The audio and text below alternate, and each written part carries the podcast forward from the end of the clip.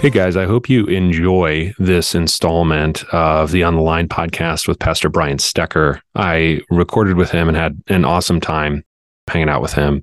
What we're going to do is break up that long form into the kind of bits that we usually use here, about an hour on Brief History of Power. But I will put a link in the show notes to the full thing if you just want to go watch it yourself. And you should definitely check out the upcoming episodes. You can see what he's what he's doing and and what he's getting going and and who he's going to have on. It looks like a lot of fun and is even more Joe Rogan style than we are, being both video and very long form. So if if you're into that, please go check him out. Great guy and a, a great thing that they're doing there at Trinity Waconia, Minnesota. So take a listen and I hope you enjoy. Three hours. This will be one installment of it of secularism and the martyrs. So you've had a busy weekend, Yes, sir. Yeah. not just relaxing here in the beautiful Minnesota North. Yeah. No, I mean I, I come to Minnesota on vacation all the time. Yeah. But that's that's not a joke. But yeah, I was at University Lutheran Chapel earlier this weekend. I was talking about martyrs. Uh, we read some martyrdom accounts yesterday and taught about how they thought about death and why they faced it with calmness. And then preached this morning, and I came right over here as soon as I could. Yes. So yeah, And then Yeah. tomorrow you will begin teaching at the pastors conference. Yeah, just just chilling, just relaxing in Minnesota. Yeah. For me, it's about the grain belt beer. It's um, you know, um, everything else is fine. Yeah. know? yeah. yeah. They got a what nor nor'eastern or something like that. They got I another. had one of those last night. yeah, yeah, served to me by a guy whose family fled from Laos at the end of the Vietnam War. So Yeah. he's one of your thousands of Hmong Minnesotans. Yeah. So yeah, good times. So Yeah. do you think you could die a martyr's death? You've been talking about for two days. Could I die a martyr's death? I've been talking about it for two days. Yes, because the thing that I've learned from, and I've taught that specific kind of material 10 times in the past three years, Mhm. always by people's request. That's what they want to talk about. I have taught this many times, but certainly I figured out maybe the first or second time that I taught it, they thought of it essentially like sports. So if you think about the physical demands that are made on people who play big time sports, it's it's way more than it was in previous generations. That's why guys are bigger in the NFL than they used to be, or they run faster or whatever. You know, they're 40 times or like down, down, down, down, down compared to guys in the 70s are like smoking between, you know, possessions, mm-hmm. right? On the sideline, right? Is that they just expect to and they prepare for incredible difficulty. That's the way that the church for about the first 300 years thinks about death. Because here's your relative high probability of dying violently at the hands of the state, treat it as part of your preparation.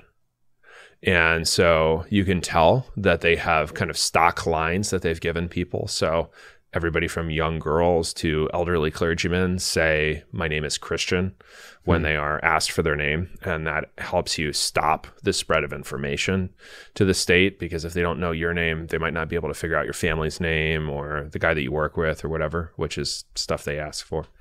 So they have people prepared to be arrested. And then they have people prepared for dying in a way that they've heard other people died this way too. And that's something that the martyrdom accounts that we have are all accounts from church. Churches wrote down how did these people die? And then they read it to each other. And that gets you ready to die. Mhm.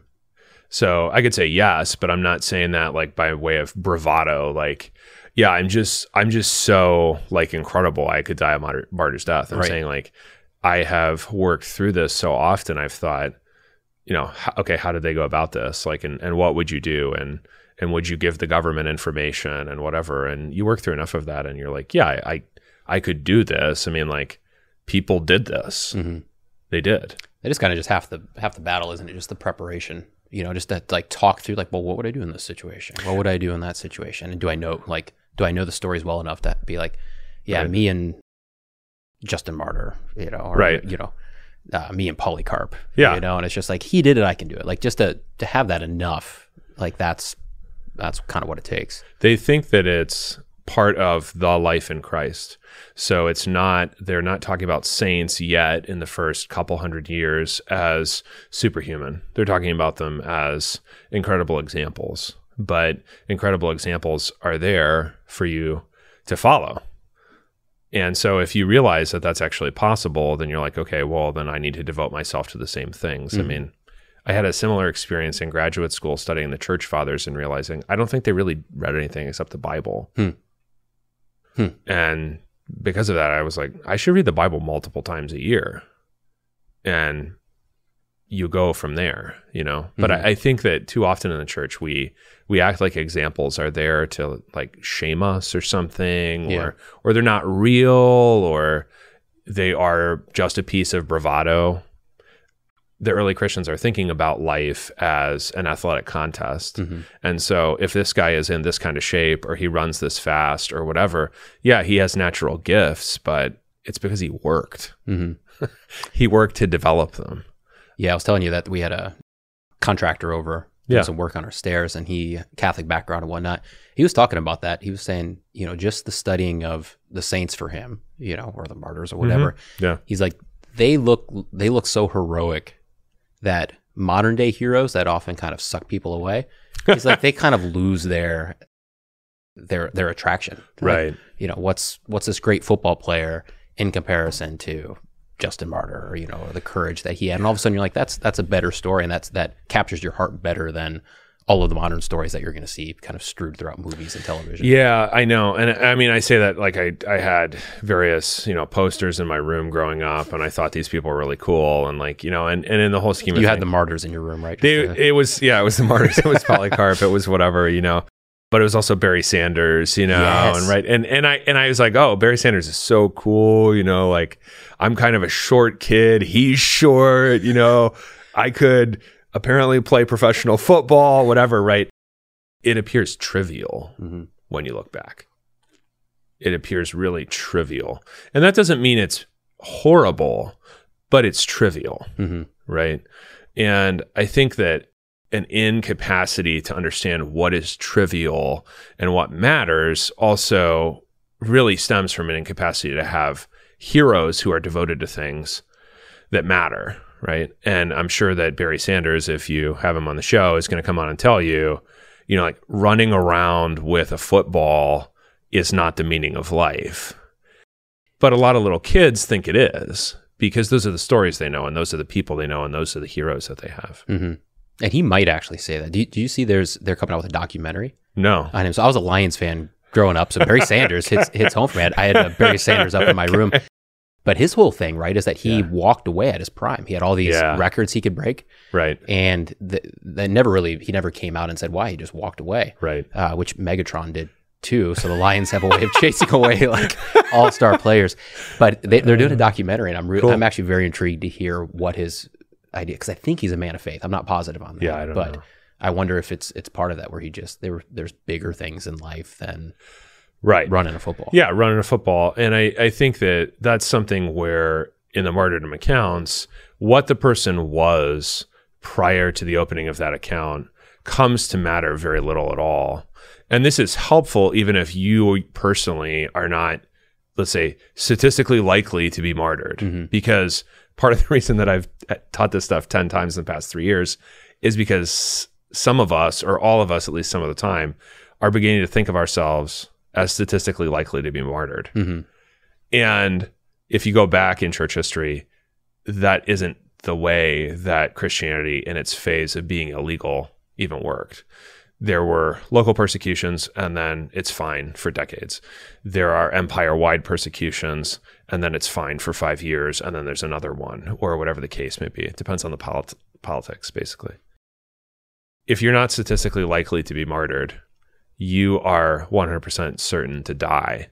And so, really, the the best use of the martyrdom accounts, if you are not a martyr, is that you begin to learn what dying hmm means, and to give yourself, I think, the kind of weight to what's going on now, and especially who is here now, that most of us, most of the time, have little concept of. We get very easily wrapped up in trivialities hmm Now it feels bigger than carrying a football. I mean, especially if you, you know, when people don't like sports, they can be super disdainful of it, right? So if I just say NFL, they don't know who Barry Sanders is, doesn't matter. They hate it. They always hated it. They were always morally superior or whatever. They probably Mhm. play more musical instruments than I do, right? Yeah. That's fine. That's totally fine. Everybody gets wrapped up in trivialities, Mhm. right? Pastors get wrapped up in trivialities. Theologians get wrapped up in trivialities. So what what's helpful about the martyrdom accounts is that it gives you such a clear perspective about at the end what matters is the confession that you give, present tense, and therefore the legacy that you leave. Mhm. That's it. Because that's kind of all there is at the end. There's there's nothing more than that. You're a name and you confess Christ. Mhm. You know, your remains are cherished by the church, so the the bodies of the martyrs are beloved. When Bishop Cyprian dies, they're going to treat his body. They they call it a triumphal procession to his grave, like he's a Roman general who has won a great victory. It's hmm. beautiful, you know, but that's the honor that the church gives to her heroes. That's not something you need to worry about obtaining for yourself, right? Because you get a crown from Christ. So it just makes everything so clear. So, I mean, in answer to your first question, it's like, yeah, of course I want to die a martyr's death. Like, what other options are there? You know, even if I'm dying peacefully in my bed, I have a I have a confession I'm going to give to my family, and that's the legacy I'm leaving them. It's really clear. Yeah. Yeah. Yeah, and sometimes you almost wonder if that death isn't isn't actually more peaceful than I mean dying of cancer or any Yeah. of these ones that are drawn out. It's like death is death's never good, and coming to terms with that Yeah. and is big. Now, do you have any like practice, like yearly practice? I have some Catholic friends, and during Mhm. Lent they they'll read. uh I don't know if you know it's the Latin term for like remembering death. Memento mori. Yeah, memento. Yeah. So they'll read that every year. Yeah. and I, I haven't done it yet, but I've been intrigued by that. Or I don't know if there's anything that that we have even in the Lutheran Church, but just every year, just remembering I'm going to die, and what does that mean, and how does that, to your point, Yeah. affect me now, keep me immune from trivialities. So I, I, I do something like that Halloween, All Saints, and then the next day is my daughter's birthday. It's All Souls, which is seemingly created for purgatory, but Lutherans have used historically All Souls as a way to ponder the life that you are approaching as you approach death. So what we would call in dogmatically we call the intermediate state. hmm Okay. Which is here's the distinction is that on All Saints, I'm, and we do that in church, so people are kind of familiar with that. I'm pondering on All Saints the life of the blessed, right? The gospel reading is the Beatitudes. So I have a really lively, clear sense of the blessedness that is given to me in Christ, Mhm. right? In eternal life. The day before that, which we think of as Halloween, and that's totally fine. And, you know, I don't know if you lose or gain listeners, but I'm totally fine with Halloween. You know, like my Yep. kids do Halloween. We don't do scary Halloween, hmm but we do Halloween. On Halloween, you can ponder the approach to death. So you sort of do it almost like a fall version of Good Friday, Holy Saturday, which is a great memento mori day too. We don't Mhm. really have church on Holy Saturday. hmm We kind of go straight into Easter Vigil Saturday evening, but it's kind of a fall version of Good Friday, Holy Saturday, Easter. Hmm. Is that I, I I ponder the approach to death, the blessedness of eternal life in Christ, and then what it is that as I approach my own physical death, I am looking at and looking for. And honestly, being a pastor, this is easier than in many professions because I'm there when people die. hmm And every time you're with somebody who's dying, you think about your own death. Do you come home and love your kids more? Oh, I mean, like life, like the the colors in the sky are more vivid when Yeah. you leave the deathbed. Yeah. because it's almost like you yourself were dying, and you get another hour. I mean, it's incredible, you Mhm. know. So a book that I like in terms of this memento mori stuff is kind of a strange book to recommend in this regard, but it's Alexander Schmemann's journals. He writes them. He's a Eastern Orthodox guy. He writes these journals. He kind of keeps them secretly. And the English version is very bad because his wife took out a bunch of stuff. So all the spicy stuff about how he just can't stand most of what he has to do on a daily basis. She took out, it's in the French. So if you have French, you can read that. But even in English, it's very beautiful. And it starts out with something I, this is what I always think about in terms of this Memento Mori thing. He's on a train home to New York from Wilmington, Delaware. It's a parish he always goes to and speaks every year at some some lecture thing, whatever, right? So he's on the train, he's 53 years old, he thinks to himself, what have I accomplished?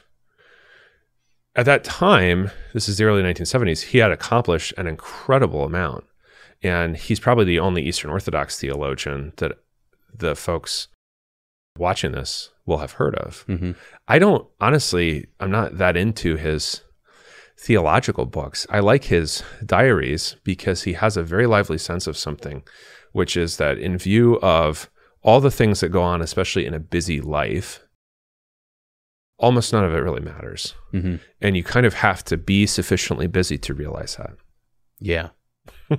yeah. when things go more slowly, not only does it seem like I can't believe anybody's that busy, but you also think that that stuff matters. And when you are that busy, you know it doesn't. Yeah.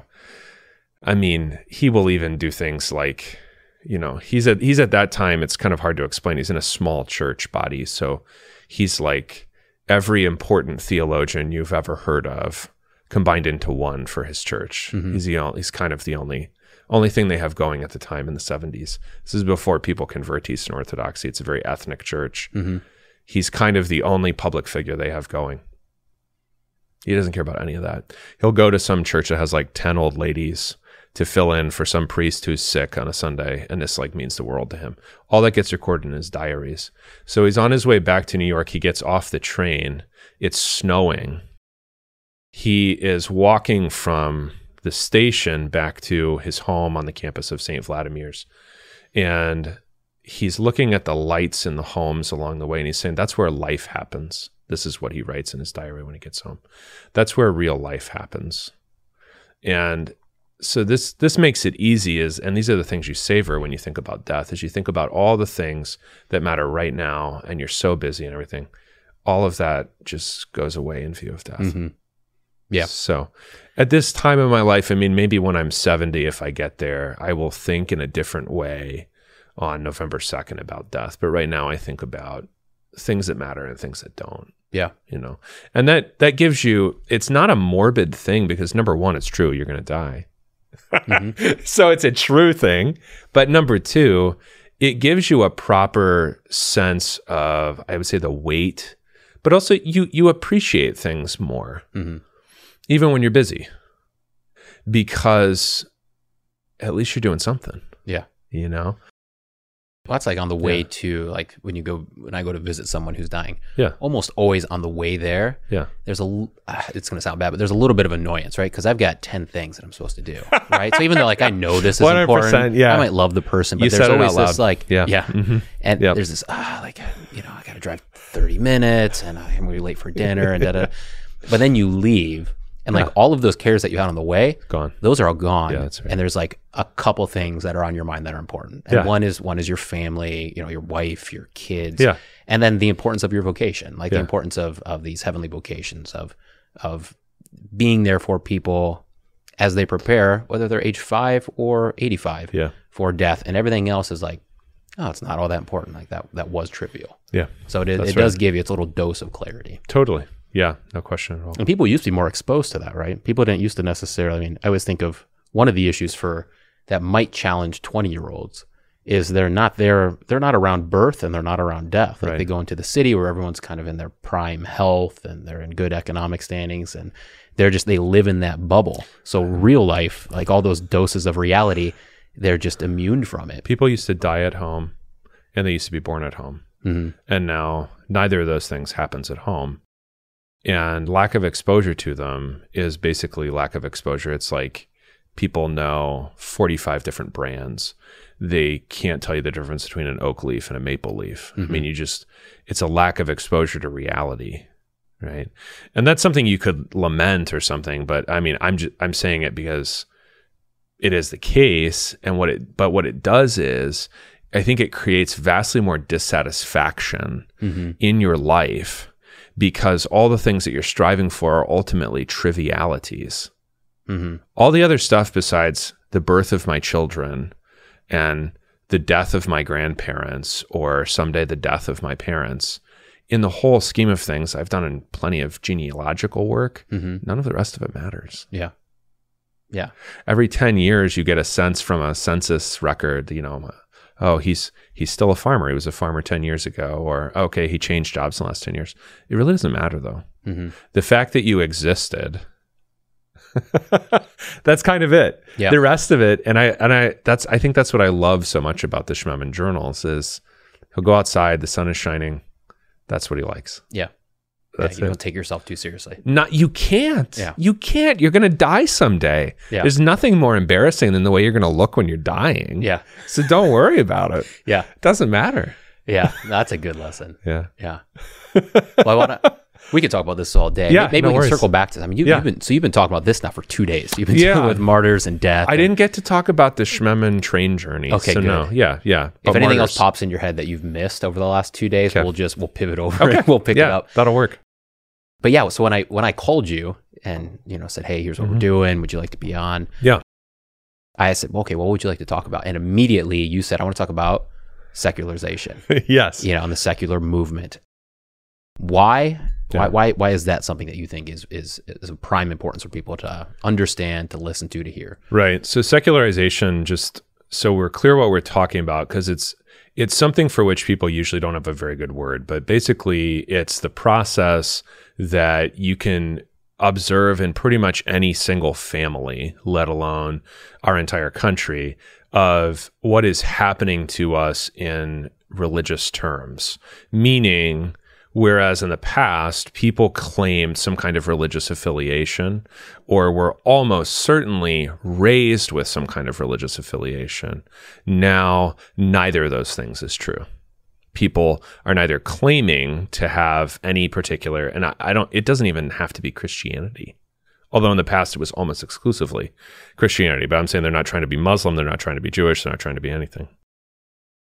They also increasingly and this was true for me personally too that's part of my interest in it are not raised as anything in particular.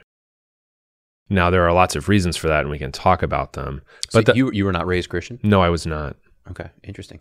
so I was, I was, I would. My parents were both raised in a what we would now call a mainline Protestant church. My dad was raised in the Eastern antecedent to the ELCA today, Mhm. Lutheran Church in America. Actually, baptized in United Lutheran Church in America. If anyone knows what that was. And my mom was raised in the Methodist Episcopal Church, now called the United Methodist Church, now blowing up. Hmm. Oh yeah. Mhm. So they're both now Missouri Synod Lutherans, which is wonderful. But yeah, we weren't raised that way. And if I had wanted to be raised in the Missouri Synod, and I do want to talk about the Missouri Synod for this reason too, I couldn't have been because the closest church was like an hour and a half away. Hmm. So secularization is not just a process that everyone is interested in because people that never go to church in the United States pretty much only vote Democratic, for example. So political scientists are very interested in this phenomenon. It's not just a matter of religious interest on the part of churches. It's a very broad phenomenon that affects lots of other things. Because if you say, I've never been to a church, I basically know exactly what you think about abortion and school vouchers and lots of other things. Hmm.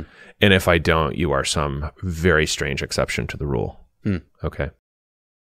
But I also think that it's basically the biggest mission, both target, but also retention problem that we have, not only in the Lutheran Church Missouri Synod, but in any church, So we're losing more people from our church body to who this. turn into, well, what do you do on the weekends? Well, I don't go to a Catholic church. I don't go to a non denom church. My kids play hockey. Yeah. That's so much more common than people departing for another religious tradition of any kind, right? You could be so vague about that. Like, well, do you want to be Baha'i or you want to be Muslim? And no, my kids play hockey or or whatever, you know. And so that's really, I think, something about which we speak very little. So that's why I knew right away that's what I wanted to talk about. Mm-hmm. Yeah. So have you've been wrestling with just trying to understand this phenomenon. All kinds of facets of it. Yeah. let's start with maybe some more examples of, of what we're talking about before mm-hmm. we talk about did this come from somewhere intellectually or or whatever because what happens is that a lot of people are going to change their religious affiliation probably around the time of college okay and whether they go to college or not they're going to either keep attending and that's really going to change something in them so a lot of people if you talk to them even if you just said I want to ask pastors when they realize that they wanted to be pastors Mm-hmm. or when they thought about being pastors. For a lot of guys, that's going to happen when they're in or around college age. Is that just because like they're contemplating these larger things, like like they're being asked the question, like, "What do you want to be when you grow up?" or "What are you going to do now that you don't live in your parents' house?" Is that is that Yeah. just because it's at the forefront of their mind, or is there more going on there? I think so. I think even if you're not going to college, it is a time of great you you are just starting out in so many senses. Whether you're starting out because financially you're starting out, you have a job, but you you don't have a lot saved, you don't have a house yet. It's a time of blue sky kind of ambition. hmm And that opens up your mind in a way, and you think, do I want to do this? Do I have to do this? Right? Your impulse probably to move away from where you grew up was never stronger than when you were 20 years old. hmm Right? So I think that happens even if you don't go to college. If you're in college, it used to be the case that your mind would be opened up at that time.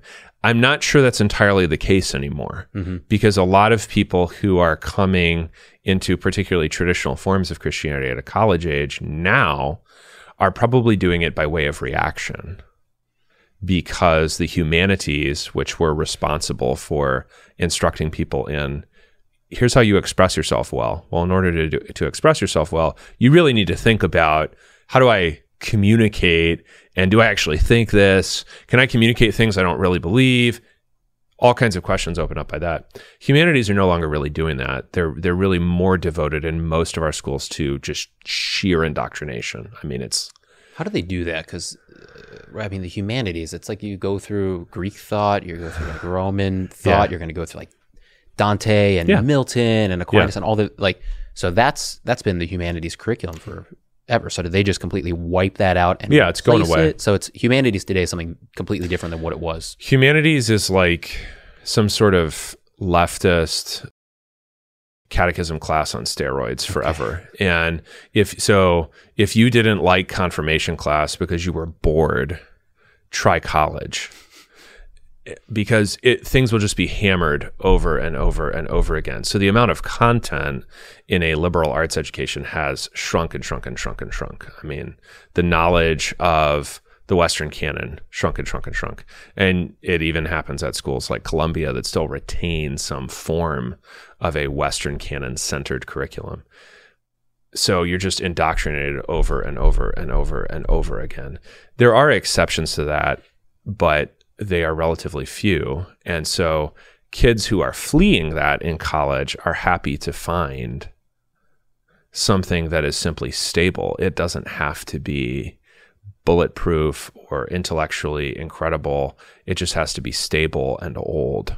Mm. Right. And you're saying that's what's drawing people, some people back to back the church. to traditional Christianity. And and in some ways people are they're they're traditional in a reactionary or purely aesthetic way. That is, it's not maybe worked through or something. And these if it's a 19 year old kid, it doesn't need to be. You Mm-hmm. know, he's he's running on impulses. Yeah. Well, it kind of reminds me. So I remember, and I was much more unstable in college, Yeah. on what I believed or what I thought about things. You know, Yeah, kind of wrestling yeah. through that.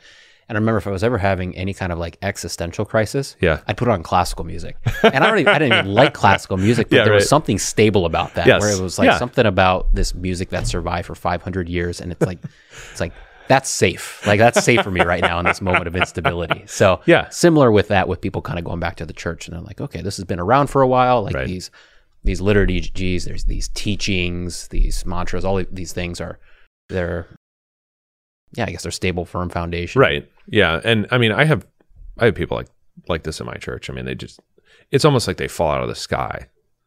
You know. But they're not. I mean, they are they are living life now with its enormous instability, constant uncertainty, lots of guilt laid on them for lots of things.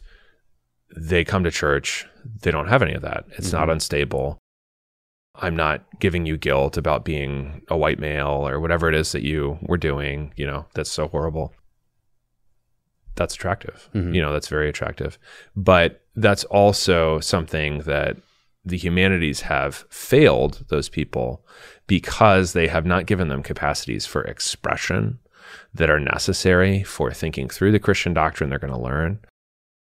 And in addition to that, the humanities have failed them because they have tried to indoctrinate them into something that originally was supposed to actually shape your capacity to think or your capacity to express yourself. It wasn't supposed to tell you how to how to make a moral judgment about everything that's ever happened historically, Hmm. right?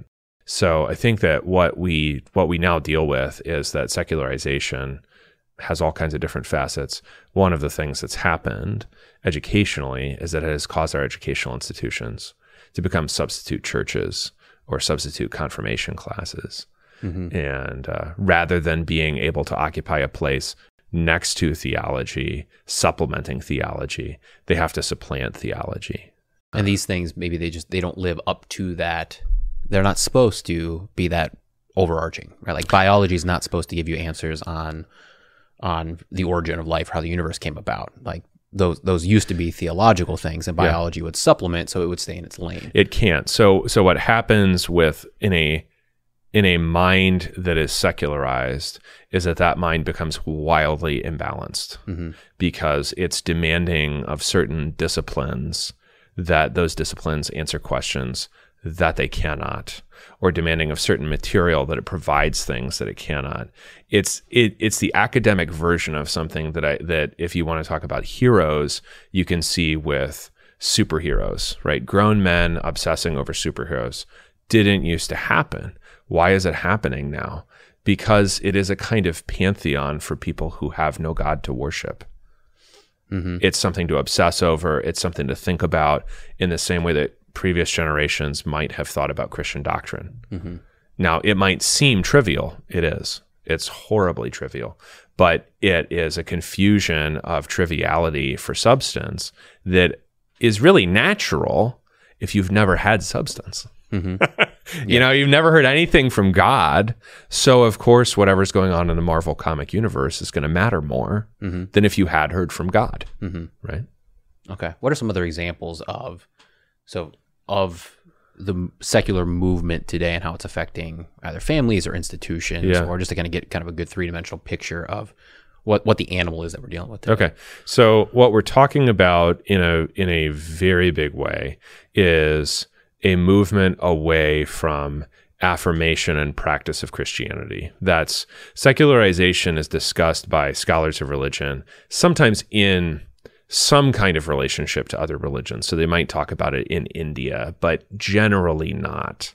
It's generally discussed as movement away from public affirmations and regular practices of Christianity. So you could take any given part of life, facet of life, and say, okay, how does that work? So grandma and grandpa had devotions, and it was called devotions. Mom and dad sometimes pray before meals. I just eat my food as soon as it's served hmm right? In church, it could it could have to do with does the church look like a church on the inside, or does it look kind of like an auditorium? Does the pastor seem like a pastor, or does he seem kind of like he's running like a TED talk? hmm right? So stylistically, it's often easiest to notice in church. In public institutions, it's easiest to notice because you move in America, you move from a de facto public Christianity to something that gets more and more and more vague all the time. And now, in many places, actual public hostility to Christianity. So, are you going to be promoted in your department of the state government that you work in if your boss knows that you're a Christian, right? Or your company, right? So in corporate life, it might move from we're completely fine with the fact that you're a Christian. Actually, that's good because you don't get wasted all the time. So you're actually a better worker to now it's it's hurting you if we're looking at whether or not we're going to promote you Mhm. or these two other candidates for that position, right? Yeah. So could could you say it's it's kind of it, the first step at least is some kind of watering down? it can be a watering down. And I think, especially in the case of the church, Yeah. in the case of the church, it's always a watering down.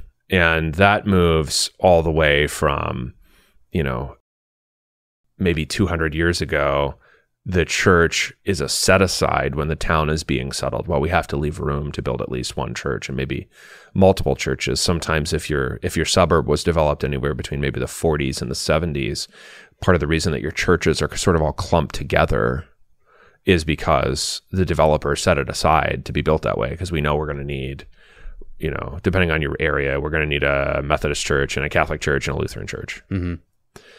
to now today one niche of commercial real estate you can go into commercial real estate totally tanking Mhm. since covid but if you want to make some money in commercial real estate you could do worse than to go into redeveloping churches especially in major cities Yeah. so secularization in terms of the church specifically is always a watering down. In terms of the family or in terms of the state or in terms of the workplace, it might be simply an attitudinal change. And I think that that's important because in the case of the church, could be true too. But let's say talk about grandma and grandpa's devotions that they did. Attitudinally, that has to do with the fact that you're just not indifferent, that it actually matters that you do this. So it doesn't matter if you were in a rush or dinner is getting kind of cold or you came home a half hour late, whatever, but we have to do this. We we can't we can't actually have an evening as a family without doing this. That involves not just a watering down of practice, like we just don't expect as much of ourselves religiously as previous generations did. It's also, and I think this relates to what we were talking about with death, honestly, it also involves a false view of time. Everyone today, so I'm not speaking about secularization of the state right now. Personally, everyone today believes he is much more important, I think, than his grandfather did. Yeah. Mhm. Okay. Because if he thought he were as humble as his grandfather was, he would be able to take the same kinds of time that his grandpa did for devotions. Hmm. The reason that you're not taking the time is because you believe that the things that you're going to do with your time are more important than that. So it's the person that says, you know, I'm just so busy. I was so busy this week, couldn't Yeah. get to it. It's it's when they're saying that they're saying there were so many demands on my time Yeah. because I'm such a valuable asset that like sorry I couldn't get to that text message or that email or certainly do a devotion with my family Yeah. because you know and uh, and and part okay part of that part of that can be arrogance. Mm-hmm. Part of it however is that our sense of time has been changed into a very non-christian sense of time. So if you're a christian time is always a gift. It's always a gift. And that's easiest to think about when you think about who you wish you had more time with. Because then you know okay i don't actually control time. Mm-hmm. I don't control time. Time is made by God. Time is a gift. Time with anyone is a gift, and with some people, especially those we love, it's a it's a privilege.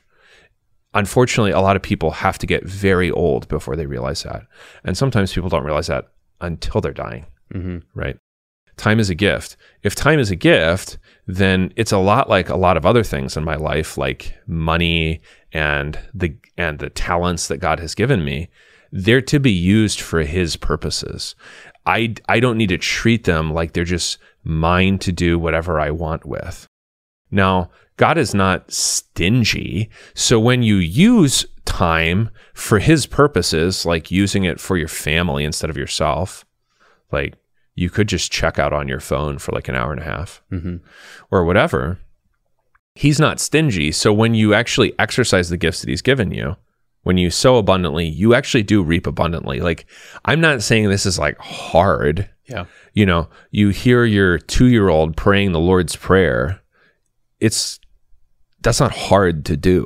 Mhm. It's very beautiful. So the life that you get in return is wonderful. It, it's, I mean, it, it's it's so easy to say yes. I would choose that a thousand times over, Mhm. right? But I think that it, it comes out of the sense of time that we've been given, which is not that time's a gift, but that time is some kind of asset we're going to manage. hmm So does some of this, some of this have to do as you're talking? I'm thinking, you know, grandparents, Yeah. you know, non secular kind of Yeah. Christian based. everything has a higher order of meaning. Like so meaning goes deeper and it goes above you and you're a participant in Yeah. that. Right. Once you become kind of the arbitrator of meaning, you know, then it's much easier to be Yeah. very flippant towards things, Yes. such as, you know, church or the architecture in the church, or all of these different types of things. To the mock that them. You, yeah, the way that you, you run your family. So is some form of secularization just this lack of there's this higher meaning that is taking place that you're a participant in and rather now this this lower meaning that like kind of stops with us or maybe the institution right above me the Yeah. you know the university or Yeah. the great thinker whatever it is and because of that everything's a little more flippant less serious and these other things kind of wash away is Yeah. an uh, aspect of that Yeah. So what's going to happen is, and the, there's a feedback loop here between doctrinal awareness and then actual practice of life, right? Those things are all interrelated. It's why if you look into the term secularization, you're going to find an enormous array of discussion that's going to range from, well, what do people do that is sort of religious or they would generally now call spiritual, but they don't go to a church, they're not in an organized religion, all the way to secularization involves, strictly speaking, you know, here's a whole book about how churches get repurposed when they're no longer houses of worship. The reason for that giant range is that it is a process that, spiritually speaking, reveals the fact that all of Christianity, as well as everything that is against it, is interrelated. Hmm. So if I have a deep doctrinal awareness of that time is a gift or that it's Sunday and Sunday needs to be used for certain purposes, that's going to change my practice of life.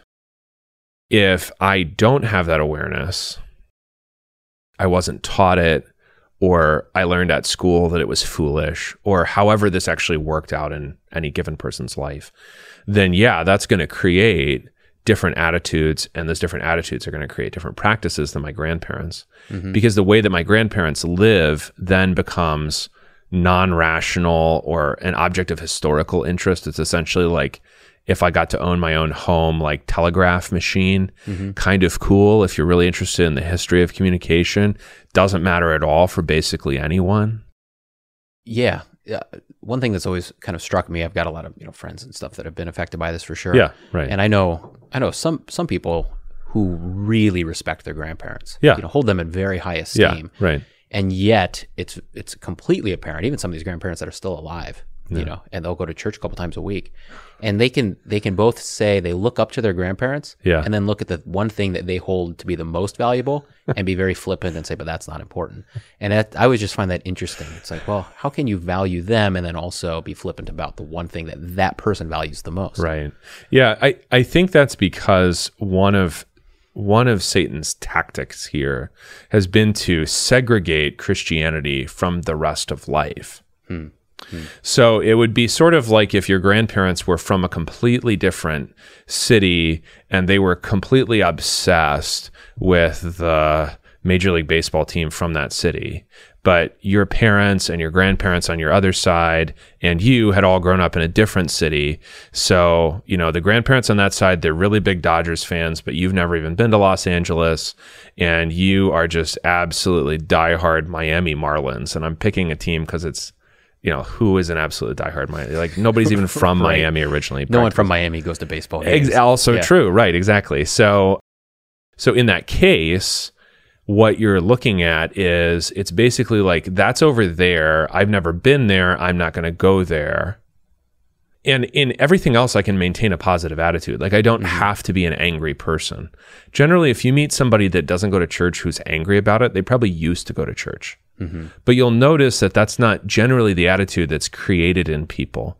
It's a lack, it's a confusion about church. Like, what even is that? Why do you do that? It's a lack of vocabulary. It might be some assumptions, mm-hmm. right? So, you know, I know that's what Dodgers fans do, but like certain, you know, vocabulary, they don't know what Chavez Ravine is. They don't know who Vin Scully is. And the reason is that they've just been d- totally divorced from all of that. I remember in college, this is around the time that I started going to church, but I didn't really know anything. We were trying to study modern literature, and the professor, who was Jewish, handed out a bunch of passages from the King James Bible. because you really couldn't read this particular book, which was Absalom, Absalom by William Faulkner, without knowing various stories, including the title reference mm-hmm. from the Bible. Nobody in the class knew anything about this. Hmm. So if if I'm confused and I don't have the words, it's really easy to like segregate a whole realm of life, whether it's Christianity or the Bible or the Los Angeles Dodgers, from everything else and just leave it be. Mm-hmm. You know, and if I'm never pushed on that and never challenged, like I don't move to Los Angeles and somebody like demands at gunpoint that I become a Dodgers fan, which I don't think that's why you get held at gunpoint in Los Angeles generally, right? Um, maybe other reasons are involved. If that doesn't happen, then I, I don't have to care. Yeah, yeah, So I think it's very possible because it's not like you have to be angry about it. yeah. You can just be like, that's cool for you. That's fine. That's Which is usually the sentiment. You hear. Exactly. It's like, yeah, good for you. You know, we've got family members and such that are like, oh, you guys are like really Christian. Like, good for you. And like, they'll even applaud it sometimes to like other people. Like, oh yeah, like they're they go to church and they love it and like good for them. And like, I like coffee shops. Like, good for us. You know, it reminds me of uh, C.S. Lewis when he talks about like his conversion. Yeah. One of the points that he brings up is he he says all of his favorite authors were Christian. Mm-hmm. Yeah, right. And for the longest time, he Exactly. just said, well, they just happen to be Christian. Yeah. And when his conversion took place, one of the big points was he said, wait, maybe they're good authors because they're Christian, right? It's like maybe it's not just their favorite coffee shop. Yeah. Maybe this is something that's actually foundational to why they're making good pieces of literature or, you know, talking about the medievals in a, you know, uh, intellectual way. That's right. Yeah. I mean, I, I had the same experience in that I was introduced to Christianity, as it were, by an atheist who was my English teacher in high school and had me read T.S. Eliot. And T.S. Mm. Eliot had been an atheist and wrote a beautiful poem called The Wasteland about life after the destruction of the First World War. He's not yet a Christian when he writes that. He becomes a Christian shortly thereafter. But what you figure out is yes, the capacity to express this kind of beauty, the capacity to speak in these ways comes out of a knowledge of Jesus Christ. Mm-hmm. It doesn't come out of sheer interest in words. It's not a technical function of capacity to manipulate words in a particularly great way. It's going to come out of their knowledge of a beauty that is transcendent, that goes beyond anything that this world is going to offer you, right? Mm-hmm. So it's because of that that I then was pushed to think about you know, maybe I should be interested in Christianity or who is Jesus or or you know, just various. I mean, I'm sure it was it was more inarticulate at the time, mm-hmm. you know. Mm-hmm. And it's inarticulate because if you don't grow up with this stuff, you don't have words for the things of the spirit. You know, so L- what Lewis talks about this. This is his argument from desire, mm-hmm. is that you sometimes have inarticulate longings for great things, not for yourself, right? It's not it's not ambition. Mm-hmm. You have inart you have I, I can't express when I am looking at the earth dying in the fall what exactly that's making me long for. Or it's hard for me to express what it is like when the earth wakes back up in the spring the way that I feel? Or why does the sky look brighter when I leave the deathbed? Mm-hmm. Why are those things? If I don't have a religious vocabulary, I don't have any way to explain why it's even happening to me, not to speak of answers. I'm not even, I can't even put my questions coherently mm-hmm. because I've never been taught that I should long for God, mm-hmm. that God could supply these things, that Christ could be sufficient for those things or somehow explain why life is beautiful. Yeah. Well, that's that's beautiful because that's that's that's Lewis too. Because Lewis Yeah, is exactly. conversion. Like he talks about when he was a kid, he had this this, uh, and I get this sometimes too. Yeah. which is really weird. But he, there was this garden that he was probably two or three, and he just has this picture in his mind of this beautiful garden, and it's it's a real garden, like it's it's a garden he grew up around. yeah. yeah. and it just made it such an impression on him. Right. And he would have dreams about this and these returning dreams. And he says when his uh, he has this little circle route, he would go over there in, Yeah. in Oxford. And when he became a Christian, he says he like he left, and by the time he got back to the return, he was a Christian. He Yeah, left an that's right. atheist, returned a Christian. But it was that it was that that impression and that image of this beauty, which created in him a longing and a desire, and finally, just in that walk, like it that desire or that that which he longed for connected with Christ Yeah. and with God, and those two became the same thing. And all of a sudden, he understood. Okay, here's now the source of beauty. Here's the source of longing, and then he had a vocabulary for it. Right. Um, and then, of course, you know, creedal, you know, doctrine and all of this kind of flowed from that as he grew. Yeah. I, I think that in that, something that sometimes our church has been remiss, perhaps, or takes too much for granted is why do people show up in such numbers for Christmas Eve? The and it's not just that, you know, you on Christmas Eve, you should if you're a pastor, you should absolutely preach your heart out. If you can't preach the gospel on Christmas Eve, I can't help you and you should mm-hmm. probably resign your office. Because what's happening there is that that longing is answered very beautifully by the incarnation that if this is this world is so beautiful horrible but also beautiful at the same time that the son of god would want to be part of that is part of that like us in every way except without sin right? That the incarnation which is obviously the foundation for all the rest of it right it's why we as lutherans say that our understanding of how the human and the divine natures relate to each other is so important Mm-hmm. it's why we say what we do about the Lord's Supper, for instance. He he has for a time work to do, right? And how how greatly he has desired that baptism of blood. Mm-hmm. But that is for a time. The incarnation lasts forever Mm-hmm. Right? He has taken on flesh and blood, never to put them aside again. So what what's happening when you are wondering why is it that that sunlight looks like that through the leaves of that tree on this day in June is that this is a world that is so beautiful and so much his that he has become part of it forever. Mm-hmm. It is astounding. And you'll find in the case of Eliot or Lewis you also find this note in Tolkien, but Lewis is just so articulate about these things, right? Tolkien is raised in these things and just talks about them differently, right? It's why it's second nature and underneath everything in his fiction. Lewis talks about it articulately as an apologist, is that underneath all these things is the incarnation, Mm-hmm. right? And that he has joined himself to us Mm-hmm. because especially when you have a longing or a loneliness that is really only ever answered by the incarnation Mm-hmm. because it abides Yeah. right it abides and so these are all very these are all very john words when i first became a christian i didn't know what was happening in the gospel of john so i thought i understood it Yeah. and now i know i don't understand it but i am much more interested in what it's talking about especially this notion of abiding It's like poetry sometimes. Isn't It it, is. You just It let is it like wash poetry. over you. Yes, that's right. Yeah. Yeah. Yeah. Well, I mean, and it happens to the disciples in John. Like he says this concerning the temple of his body. And John actually says, like, you know, paraphrase, we didn't get it. We didn't know what he was talking about. Later on, when we remembered his words, right? Yeah. And so that's the process, and that's fine. Like it's mm-hmm. it's good sometimes to be like, I'm stupid. I don't know what this means. Like mm-hmm. that's better than acting like you know what it means. Yeah. So yeah. Yeah. So, you know, question with that. So, the longing is there first, and just I mean, mm-hmm. as a quick aside, because I think, and maybe we can circle back to this. Yeah.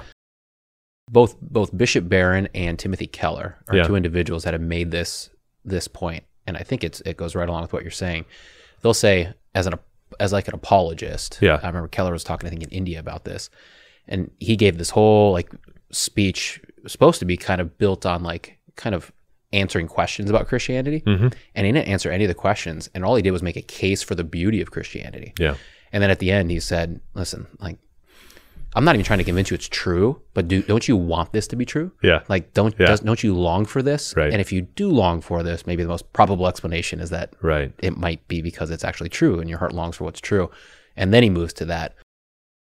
So there's this aspect of we say that there's this beauty that we long for, and Christianity finds that answer for us. Yeah. If we inherit Christianity in our family, then that maybe makes sense for our whole life. It's just there. Yeah. Right. Yeah. So those who are secular, Yeah.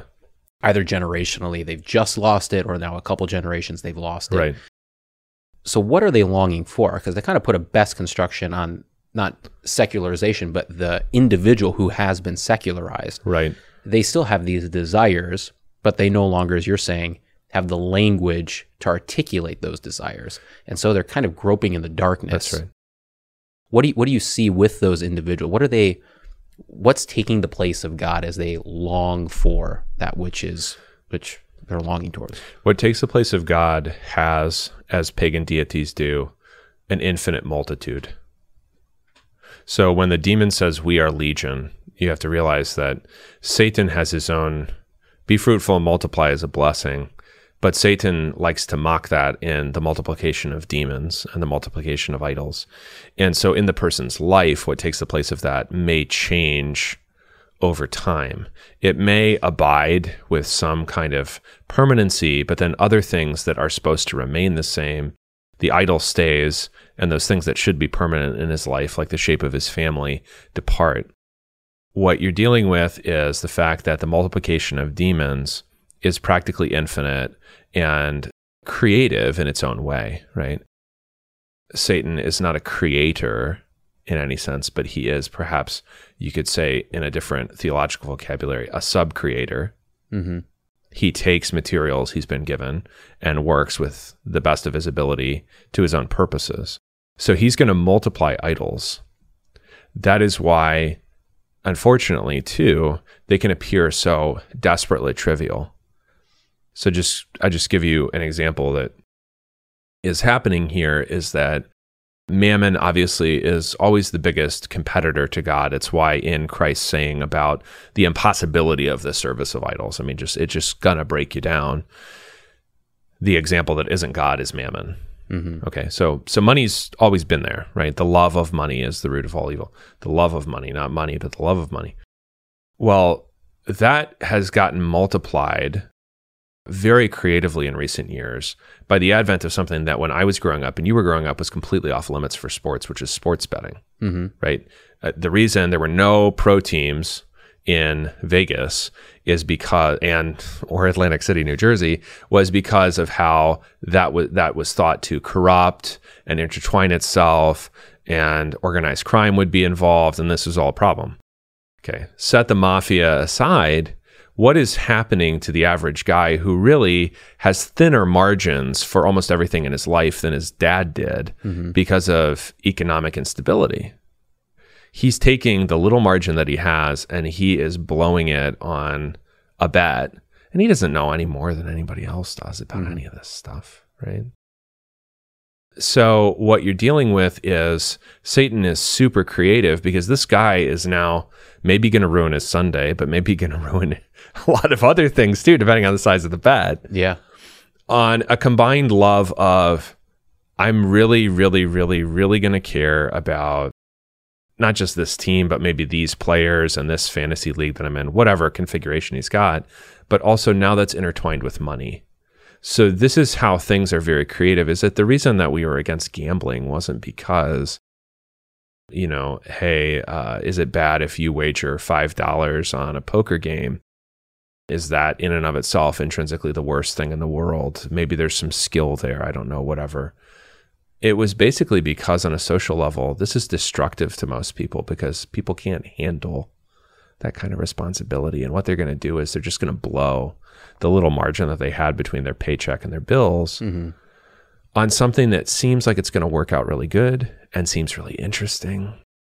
But what it's ultimately going to do is just drive them further into debt. Mm-hmm. That's how casinos are going to make money, right? That's Which they do make a lot yeah, of money. by servicing debt, right? Mhm. That's that's the real business here. It's not about sports, yeah. right? So, So what, that also yeah. does there is that makes the, you know, for, I've moved away from sports. I just, Yeah. I just find I don't have much time, but I'll watch the Michigan Ohio State game. sure, But if I want to, so I don't follow teams as much as to follow the Lions, Yeah. Watch Yeah. one or two games a year. But if I want to really fill my weekend, I can gamble on six games and I can spend, you know, I can spend yeah, 12 hour yeah, all it? kinds of time. Yeah, I can spend my whole Your whole- weekend. yes, that's right. And therefore I've now filled my time. I've filled my I feel passionate about those things in the moment. And that's what's now taking the place of God to some degree. It well, and it has to because the use of time is really the is really what's going to fill your heart. Mhm. If you're spending time, and you, I mean, most people this is what they realize too late is maybe we could say it from this angle. If you compare time to money, almost everybody intrinsically believes money is super super super important. Mm-hmm. They stress about it. They they use words like spend for it. They think of it in amounts, great, fine. They don't think about their time that way. Mm-hmm. Right? They don't guard the time like they guard the money. Mm-hmm. Okay. And they don't try to maximize the time like they maximize the money. They they will just spend time. Like if you think about it, okay, what if somebody said, like they knew you knew for certain an angel comes to you on Saturday night and says, You're gonna be dead on Monday. Are you still gonna blow six to nine hours on NFL games on Sunday? Hmm. Like, is that what you're gonna do? So if you start thinking about time in a certain way, it's going to change how you spend it. So if your time is filled with lots of other things, if you are busy, busy, busy, right? Mm-hmm. And I, people always say it. They always say that, you know, three busies in a row. How, what have you been up to? I'm well, oh, busy, busy, busy. Mm-hmm. You know, it's like it sounds weird. You know, did you mm-hmm. know it sounds weird? If you're spending your time being so busy, I don't know what is filling your heart, but I know it's not God. God's not working that way.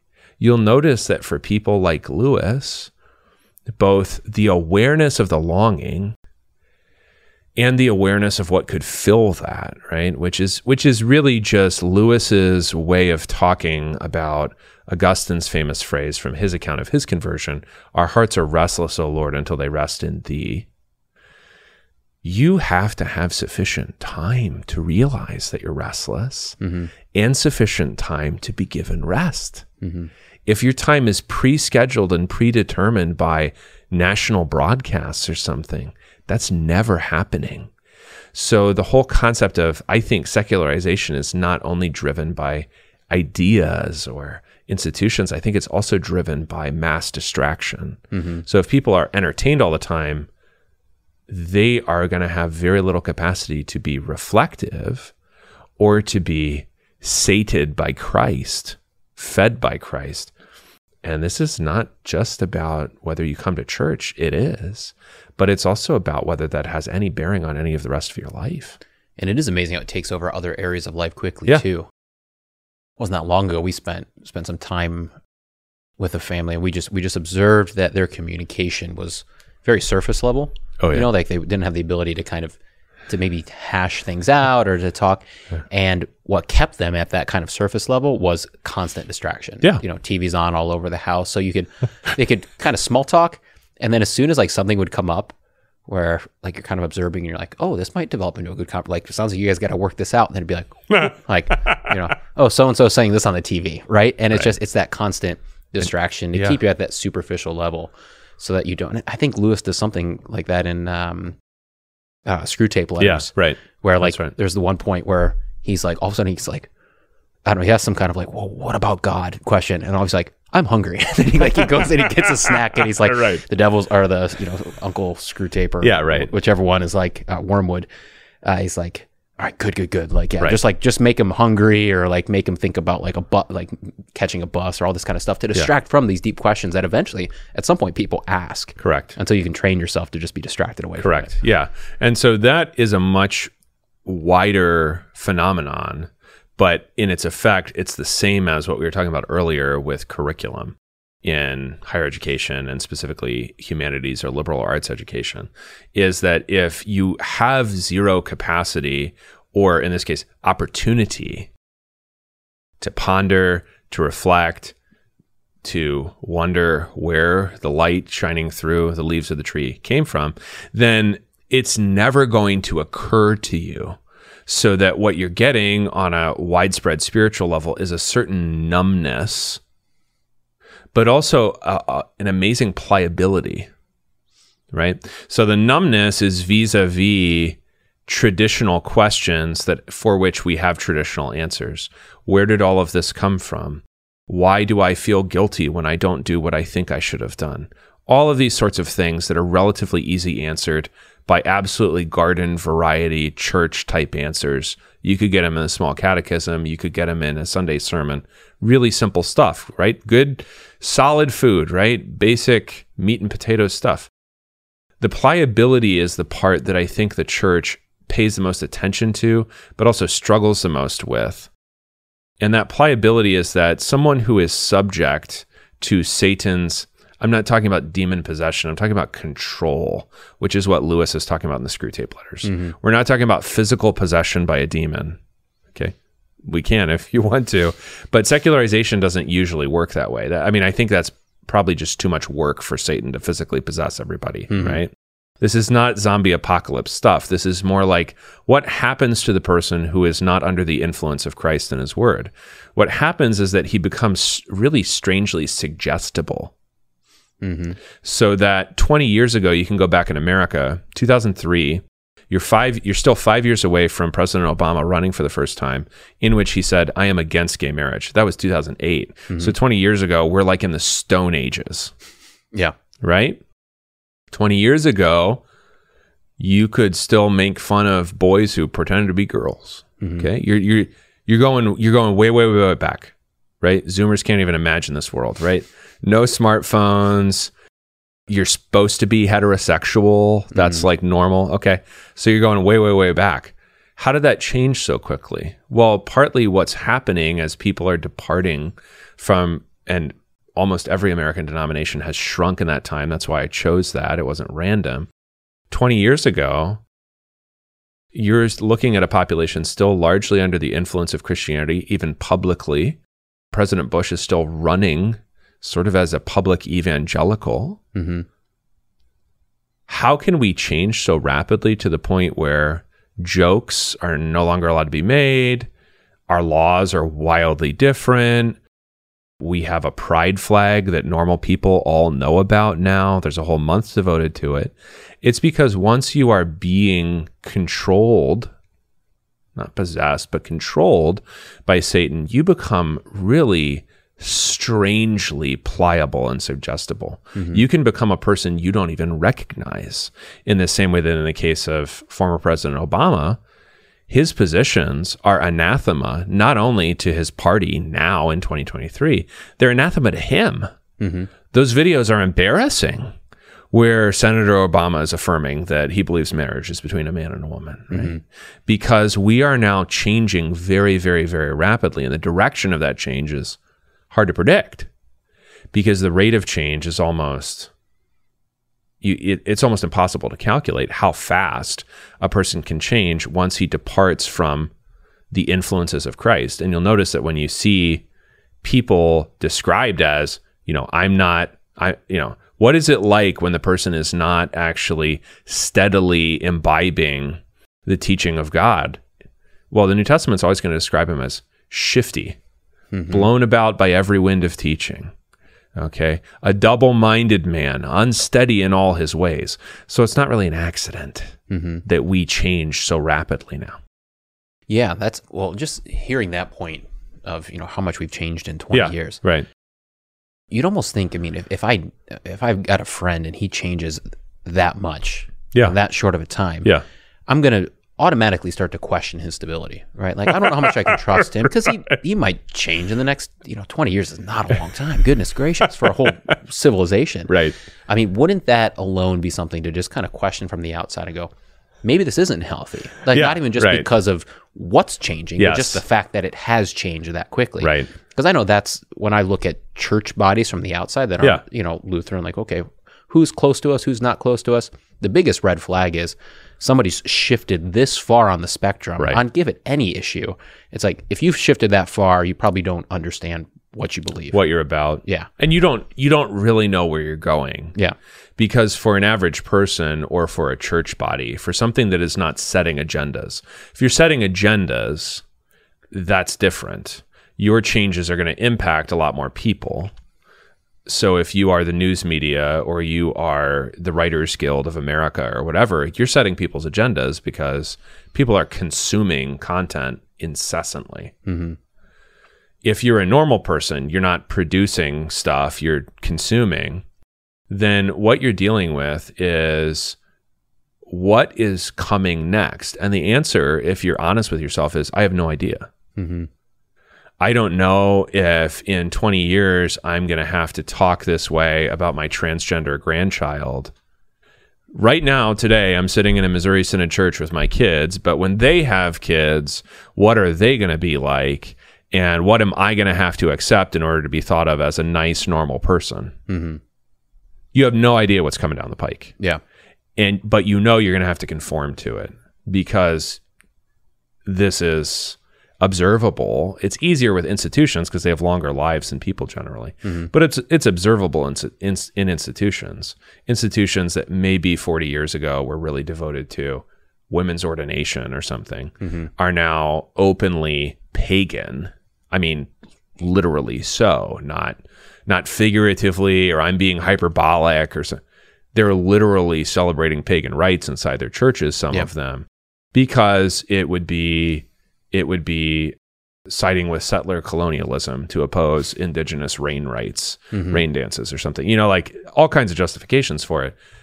How did that happen? Well, it's because they're open. Mm-hmm.